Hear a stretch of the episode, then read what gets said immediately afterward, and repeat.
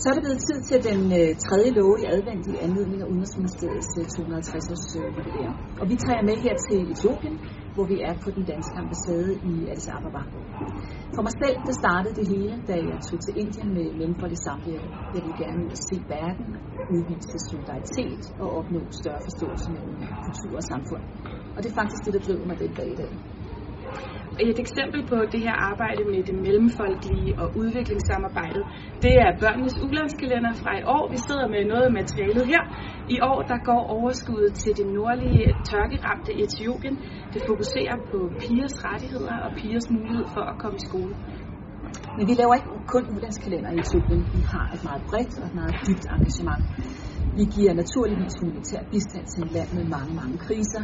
Der er græshoppesværme, tørke, oversvømmelser, covid-19-pandemi og senest en væbnet konflikt i den nordlige del af landet.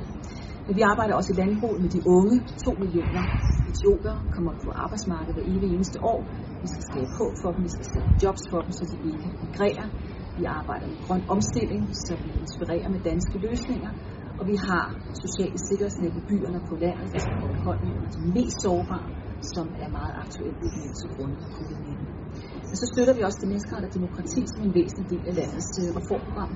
Ja, og arbejdet med demokrati og menneskerettigheder og god regeringsførelse, det er en dansk prioritet i udviklingssamarbejdet. Ikke kun i Etiopien, men også i andre dele af verden.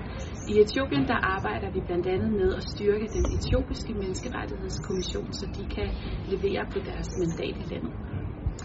Og så har vi FN's øh, verdensmål. Mm-hmm. Vi skal løfte i flok, så vi gør ikke det her alene som Danmark eller som den danske ambassade. Vi har et stærkt samarbejde med FN, EU og ikke mindst de danske NGO'er.